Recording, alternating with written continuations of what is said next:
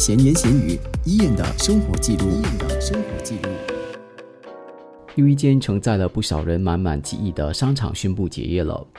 这不是第一家面临时代淘汰的品牌，当然也不会是最后一家啦。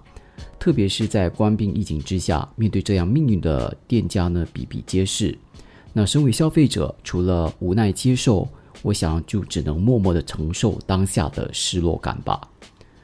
其实自己对这间超过100年历史的百货公司呢，并没有太多的缅怀，毕竟对它的记忆呢，只是在有了工作，然后消费能力比较强的时候才累积的，所以那个情感呢，没有太深。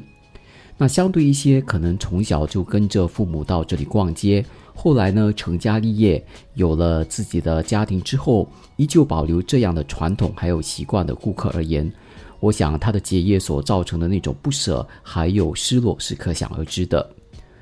或许那种滋味呢，就好像比如说你今天经常光顾的熟食摊，那喜欢的味道突然没了，那摊主的温度呢，你再也感受不到了，想吃呢再也吃不到了，那仿佛呢日常就好像少了什么似的，生活好像变得有些不完整了。我有一位朋友呢，特别喜欢益顺一家咖啡店的面粉果，那不起眼的摊位呢，没有名人加持，可是呢因为面团是现场做的，那老板也不用这个机器切，每一次呢都会亲手把面团捏成一片片的这个面粉果，然后下锅。那再加上呢，摊主使用少见的这个马尼菜，热乎乎的那碗面对朋友来说呢，是近乎完美的家乡味。因此呢，每次经过益顺，他就习惯性的前去光顾。可是呢，几年前摊主就决定不要再经营下去了。那原本可以让朋友一解思乡之愁的味道，就这样一天天慢慢的消失。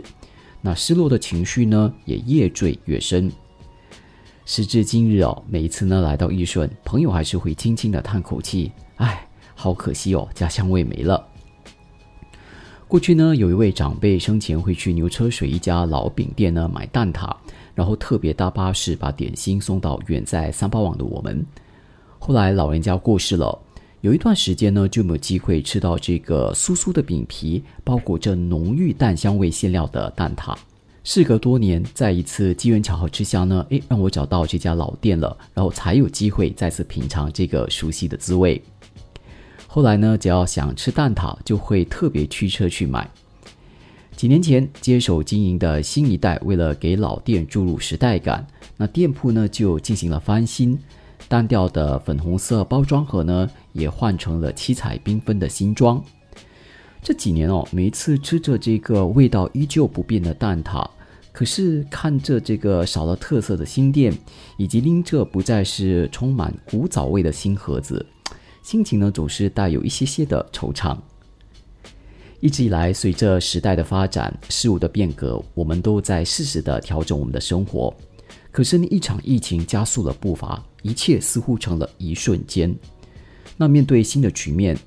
我想在还没有失去的当儿，只能紧抓每一刻的存在吧，否则呢，只有更多消失后的失落了。闲言闲语，Ian的生活记录。